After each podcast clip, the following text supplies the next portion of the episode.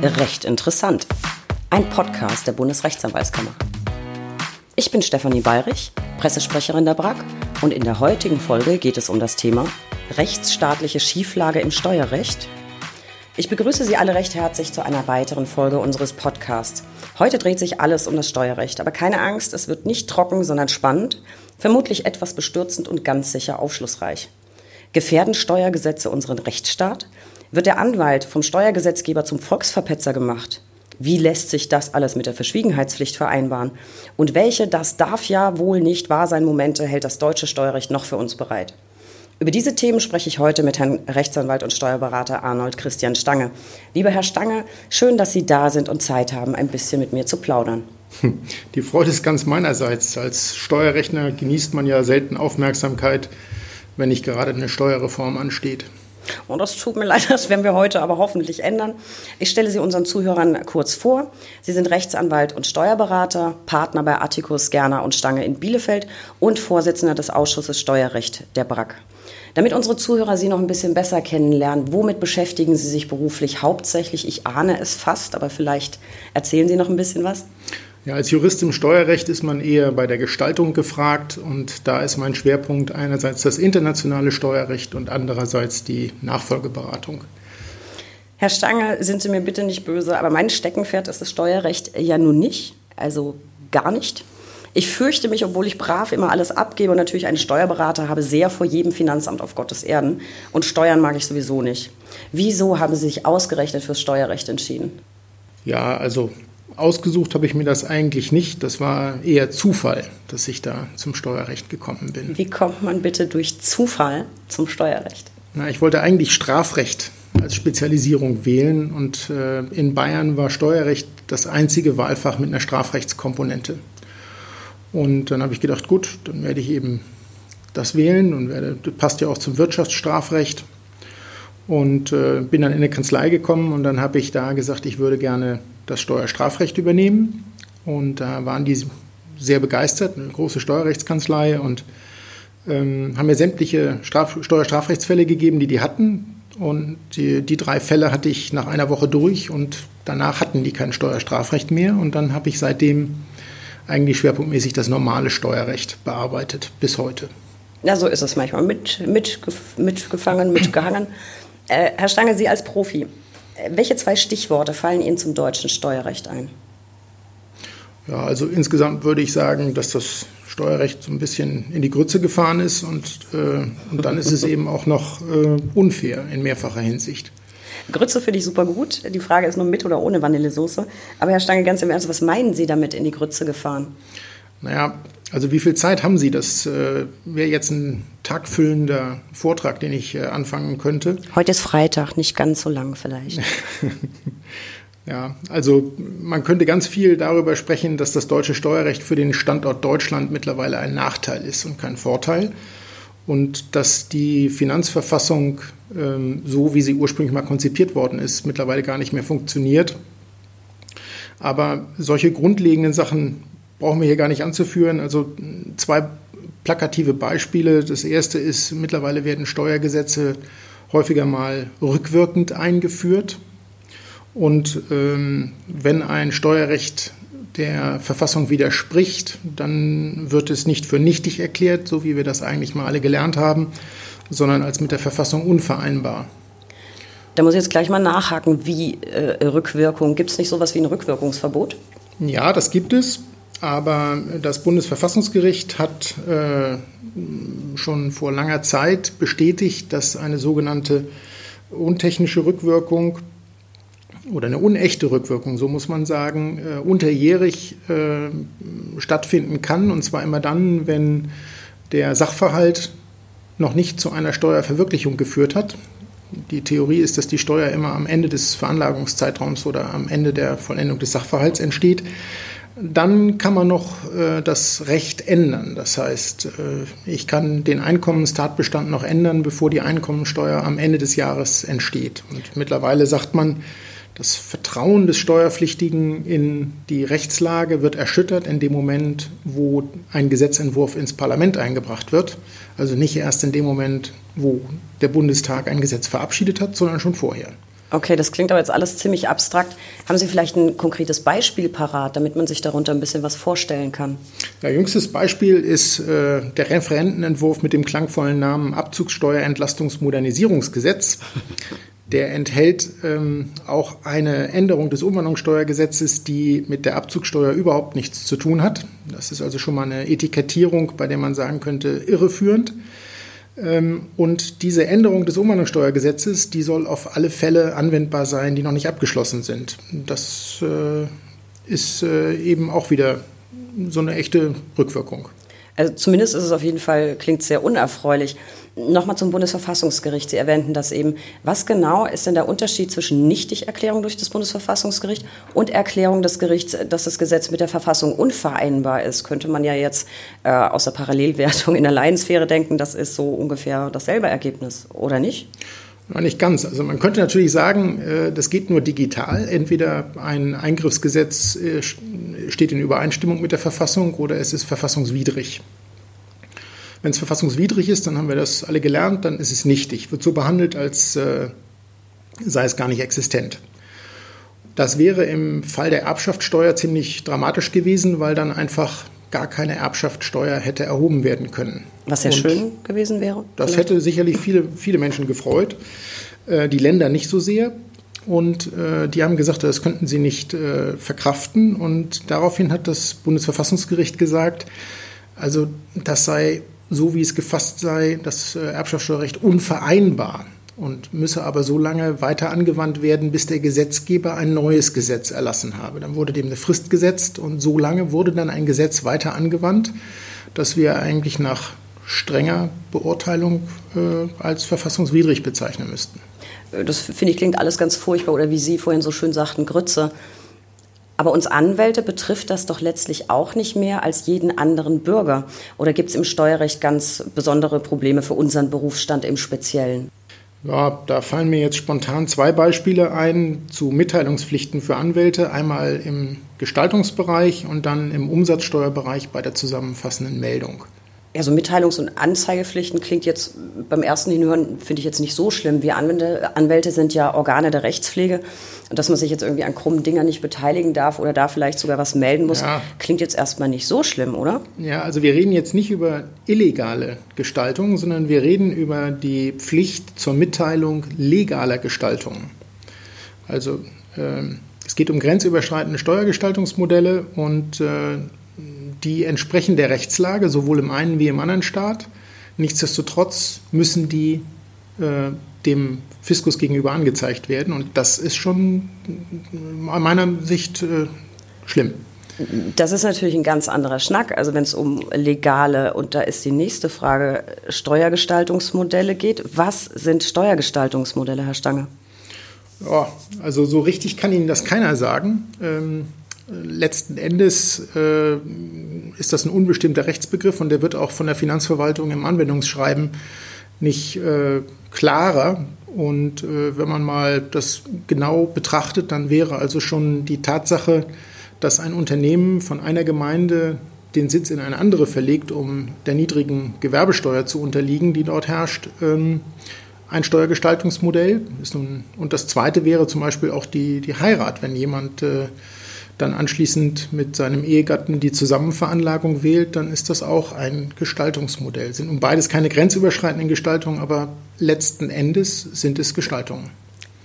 Ja, aber das heißt ja, ich muss immer alles melden. Das darf ich aber doch gar nicht. Wir haben eine Verschwiegenheitspflicht. Ja, das Ganze basiert auf einer europäischen Richtlinie und die sieht auch vor, dass es eine Ausnahme von der Meldepflicht für Berufsgeheimnisträger geben kann. Ähm, das hat die deutsche Regierung äh, bewirkt, dass es diese Ausnahmeregelung gibt für Berufsträger. Aber dann anschließend hat bei der Umsetzung in nationales Recht die deutsche Regierung davon leider keinen Gebrauch gemacht. Also in vielen anderen Mitgliedstaaten gibt es ein Privileg für Anwälte, die äh, eben aufgrund der Verschwiegenheitspflicht nicht melden müssen. Aber in Deutschland äh, muss ich melden. Ähm, und ja, dazu brauche ich ja eigentlich das Einverständnis des Mandanten. Das ist ja eigentlich mal wieder ein Klassiker. Deutschland setzt sich also dafür ein, dass es so eine Ausnahmeregelung gibt und wir haben sie selber dann aber nicht. Das ist ja sehr schön. Herr Stange, was mache ich denn jetzt, wenn mein Mandant mich nicht von der Verschwiegenheitspflicht entbindet? Bin ich dann raus oder muss der Mandant dann melden oder was passiert dann?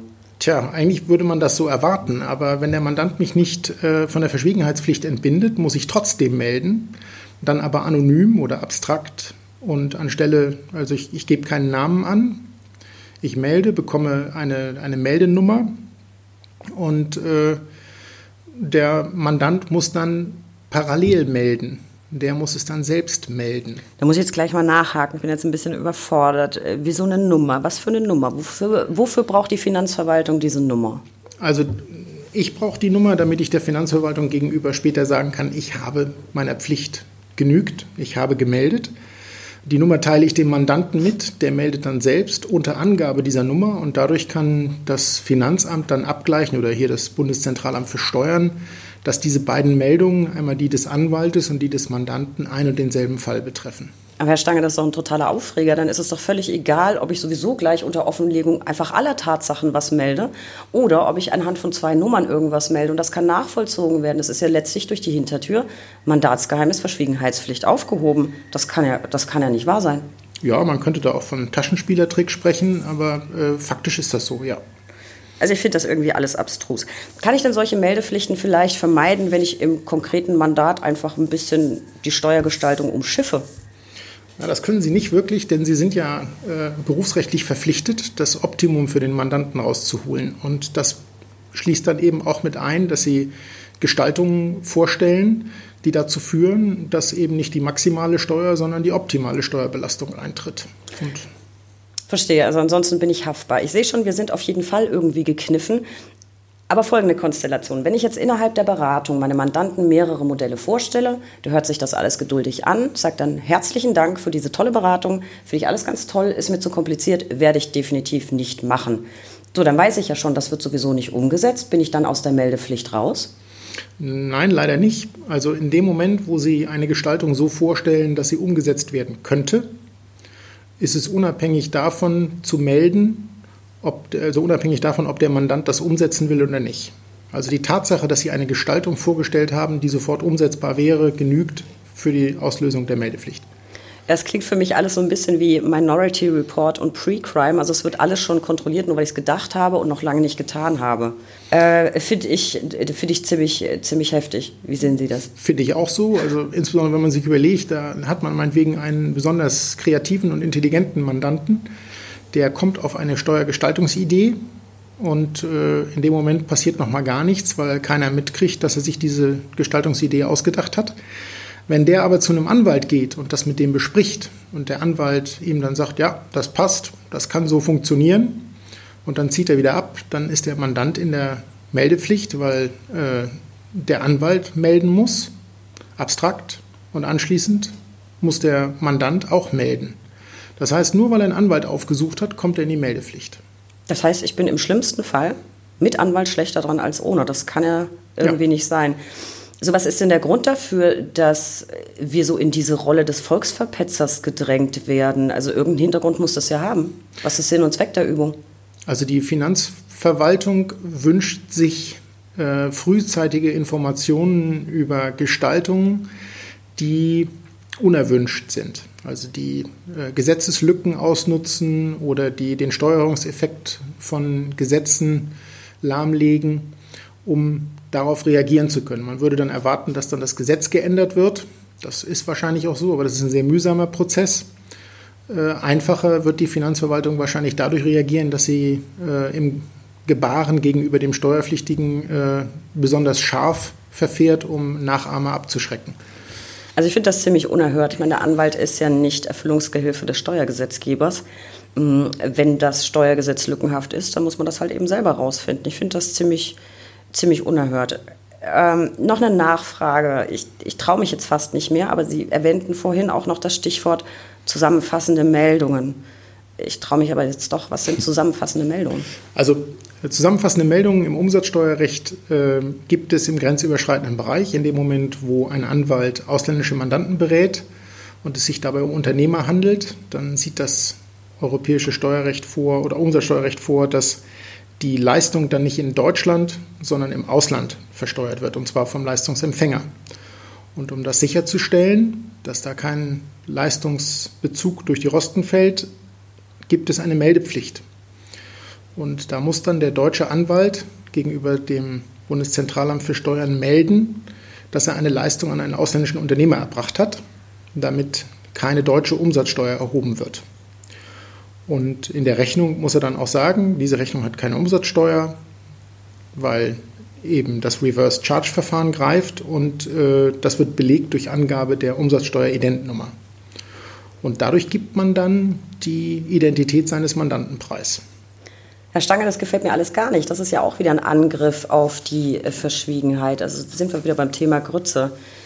Ähm, Sie nannten eingangs noch das zweite Stichwort unfair. Ich frage mich jetzt, was soll denn da bitte noch on top kommen? Ja, unfair ist das Steuerrecht insofern, als es sehr komplex ist und damit eigentlich nur optimal genutzt werden kann von denjenigen, die sich versierte Berater leisten können. Und das Zweite ist, dass äh, die Rechtslage äh, so ein bisschen schief geworden ist. Es werden immer mehr Pflichten auf den Steuerpflichtigen äh, überwälzt. Der muss immer mehr melden, immer mehr Informationen liefern. Und er hat im Gegenzug immer weniger Ansprüche gegenüber der Finanzverwaltung, was Transparenz angeht oder was auch Verbindlichkeit angeht. Verbindliche Auskünfte. Okay, Meldepflichten hatten wir vorhin schon am Rande, also auch für den Mandanten. Äh, sehen Sie mir es nach, was ist nun wieder die verbindliche Auskunft, Herr Stange?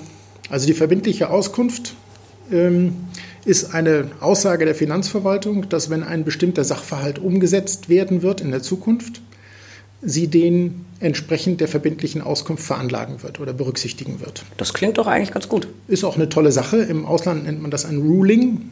Schon dieser Begriff hat im Deutschen mittlerweile einen negativen Klang, weil es eben einige Länder gegeben hat, die das ausgenutzt haben, so Luxemburg.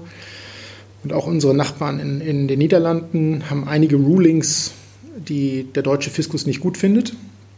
Aber vom Prinzip her ist das, dieses, diese verbindliche Auskunft ähm, etwas, was den Standort Deutschland stark machen könnte, weil eben die Rechtsverbindlichkeit, die, die, die Zuverlässigkeit in der äh, Festsetzung das ist, was einen Investor überzeugt, in einem Land zu investieren.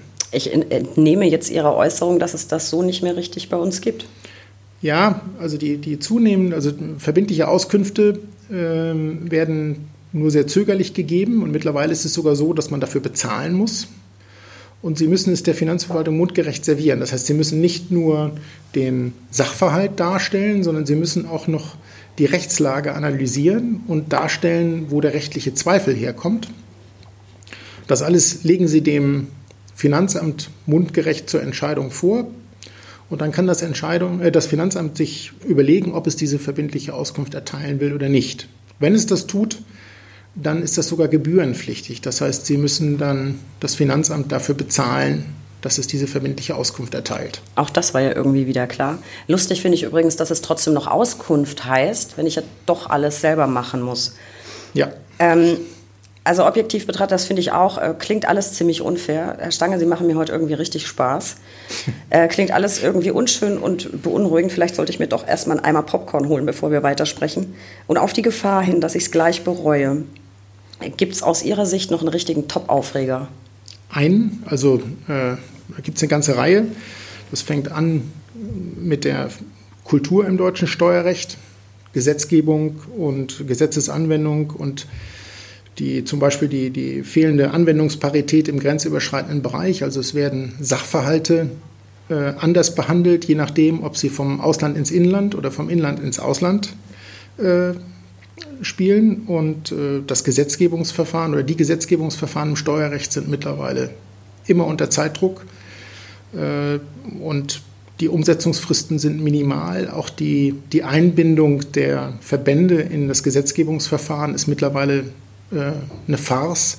Also wir hatten mal einen Gesetzentwurf, den wir ähm, innerhalb von 72 Stunden, nämlich von Freitag bis Montag, würdigen sollten. Und am Dienstag kam dann schon der Gesetzentwurf von der Regierung. Das heißt, ähm, man kann daraus ablesen, dass die Wichtigkeit der Beiträge der Verbände nicht sehr groß gewesen sein kann, wenn also so kurze Fristen gesetzt werden und dann eigentlich ohne Berücksichtigung der Antwort der Gesetzentwurf in, ins Parlament geht. Ja, und dann gibt es die, haben wir schon vorhin drüber gesprochen, die Rückwirkungen.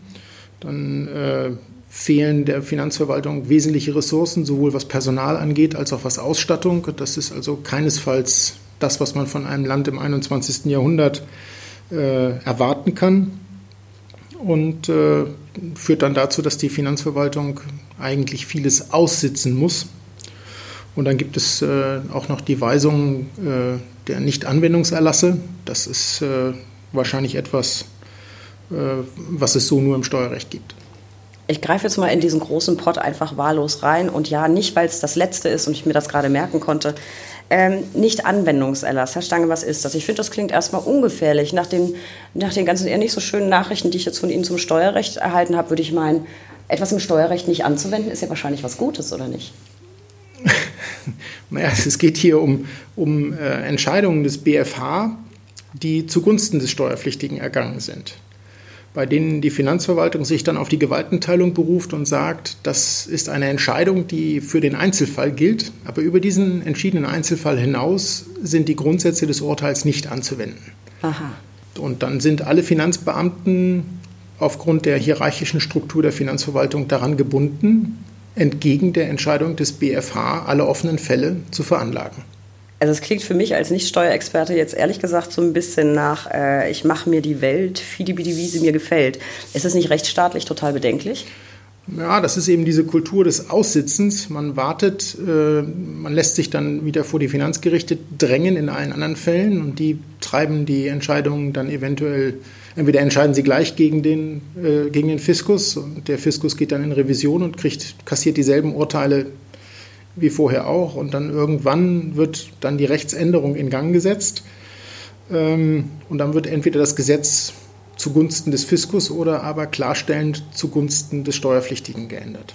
Lieber Herr Stange, ich habe fast das Gefühl, die Folge ist irgendwie nicht so richtig was für mich. Das liegt natürlich überhaupt nicht an Ihnen. Ich äh, genieße das nette Gespräch sehr, sondern irgendwie am deutschen Steuerrecht. Also diffusen Unbehagen gegenüber Steuerthemen wird bei mir irgendwie so naja, ich will nicht sagen ernsthafte Abneigung, aber sagen wir ernste Besorgnis. Ähm, apropos Besorgnis, da fällt mir noch ein Stichwort ein. Besorgnis vieler Kolleginnen und Kollegen. Betriebsprüfung, Segen oder Fluch? Also das mag sich jetzt merkwürdig anhören, aber letztendlich ist die Betriebsprüfung ein Segen, ähm, denn sie führt zur Rechtssicherheit. Das Problem ist nur, dass sie in der Praxis meistens zu spät kommt, was daran liegt, dass es viel zu wenig Betriebsprüfer gibt, die dann auch noch vergleichsweise schlecht ausgestattet sind, was die äh, Computertechnik angeht. Und ähm, die meisten Mandanten, die äh, gut beraten sind und nicht zu aggressiv gewesen sind, werden in der Betriebsprüfung äh, Betriebsprüfer erleben, die sachlich argumentieren. Und wenn das Betriebsprüfungsrisiko kleiner wäre, weil die Betriebsprüfung öfter käme, beispielsweise jedes Jahr, was mal als Modellversuch gestartet worden ist, dann wäre äh, das wirtschaftliche Risiko einer Betriebsprüfung auch gering und überschaubar. Aber leider ist die Praxis anders. Da kommt die Betriebsprüfung erst nach vielen Jahren und dann weiß keiner mehr so genau, was passiert ist. Und äh, wenn man was falsch gemacht hat, dann hat man es wahrscheinlich seither falsch gemacht und äh, dann ist die Betriebsprüfung immer mit Heulen und Zähneknappern gesegnet. Vielleicht ist das aber ein ganz, ganz äh, guter Ansatzpunkt damit Kolleginnen und Kollegen die Betriebsprüfung künftig mit anderen Augen sehen, nämlich als Chance und als Sicherheit. Herr Stanger, das hat mich völlig überzeugt. Der Rest des Gehörten klang für mich irgendwie so, als wäre das alles nicht so richtig gut für uns Anwälte. Ich habe jetzt noch ein Thema, das für mich selbst sehr unerfreulich ist, denn ich bin nämlich immer viel zu spät dran. Es interessiert mich aber. Herr Stange, machen Sie Ihre Steuererklärung noch selbst? Nein, ich habe äh, eine gut befreundete Kollegin, die auch meine Kanzleibuchführung erledigt und äh, die mit ihrer Kanzleiroutine die Steuererklärung viel schneller erstellen kann, als ich das selbst könnte, der ich mich ja hauptsächlich mit Steuergestaltung befasse. Also wenn Ihre Bekannte zufällig auch meine Steuererklärung machen möchte, lassen Sie mich es bitte gern wissen. Ich habe trotzdem noch äh, ein paar Fragen an Sie. Sie haben ja in Steuersachen den vollen Durchblick. Ja. Nicht, dass es meine eigene Steuererklärung betrifft. Ich frage für einen Freund. Kann ich meine Masken von der Steuer absetzen? Also ähm, wenn die Masken beispielsweise die, äh, das Logo Ihres Arbeitgebers trügen und Sie die zur Verfügung gestellt bekämen, dann wäre das ein, äh, eine Sache, bei der man sagen könnte, ist kein geldwerter Vorteil, dann könnten Sie die zumindest steuerfrei bekommen. Aber ansonsten sind die Masken etwas, das mit Ihrer Erwerbstätigkeit nichts zu tun hat und deshalb sind die nicht abzugsfähig. Aha, Abzugsfähigkeit minus. Sehr schön. Wie ist der Stand bei Homeoffice? Kann ich das absetzen? Ja, da ist ja gerade äh, eine Gesetzesinitiative unterwegs. Die äh, Große Koalition will ja nun 600 Euro zusätzlich gewähren. Äh, allerdings unter Anrechnung auf den Arbeitnehmerpauschbetrag. Das heißt, nur diejenigen, die äh, den Pauschbetrag schon vorher voll ausgenutzt haben, bekommen nochmal 600 Euro zusätzliche Abzugsmöglichkeiten. Aha, auch das unerfreulich. Und auch das frage ich selbstverständlich nicht für mich, sondern für einen Freund. Darf ich wegen Corona meine Steuererklärung vielleicht wenigstens später abgeben? Nein, leider nicht. Ähm, ich würde mal sagen, es bestehen gewisse Chancen, dass das Finanzamt äh, etwas nachsichtiger mit Ihnen umgeht, weil die wahrscheinlich auch viel zu tun haben und unter Corona leiden. Aber rechtlich kann man da nichts machen.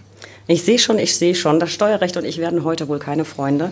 Ähm, damit vielleicht unsere Zuhörer weniger Berührungsängste mit dem Steuerrecht haben, möchte ich in, in, an dieser Stelle noch ein bisschen Werbung in eigener Sache machen für die BRAC und den Ausschuss Steuerrecht.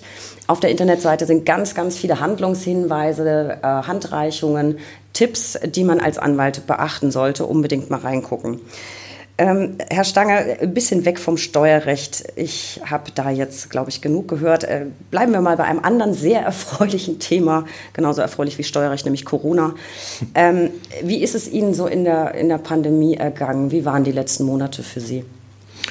Ja, also ich bin eigentlich ganz gut durchgekommen, ähm, als wir Mitte Oktober aus den Flitterwochen zurückkamen und mit Bielefelder Kennzeichen äh, in Augsburg in ein Hotel kamen, da wurden wir schief angesehen, weil Bielefeld just an dem Tage mit einem Inzidenzwert von 50 als Risikogebiet eingestuft worden war.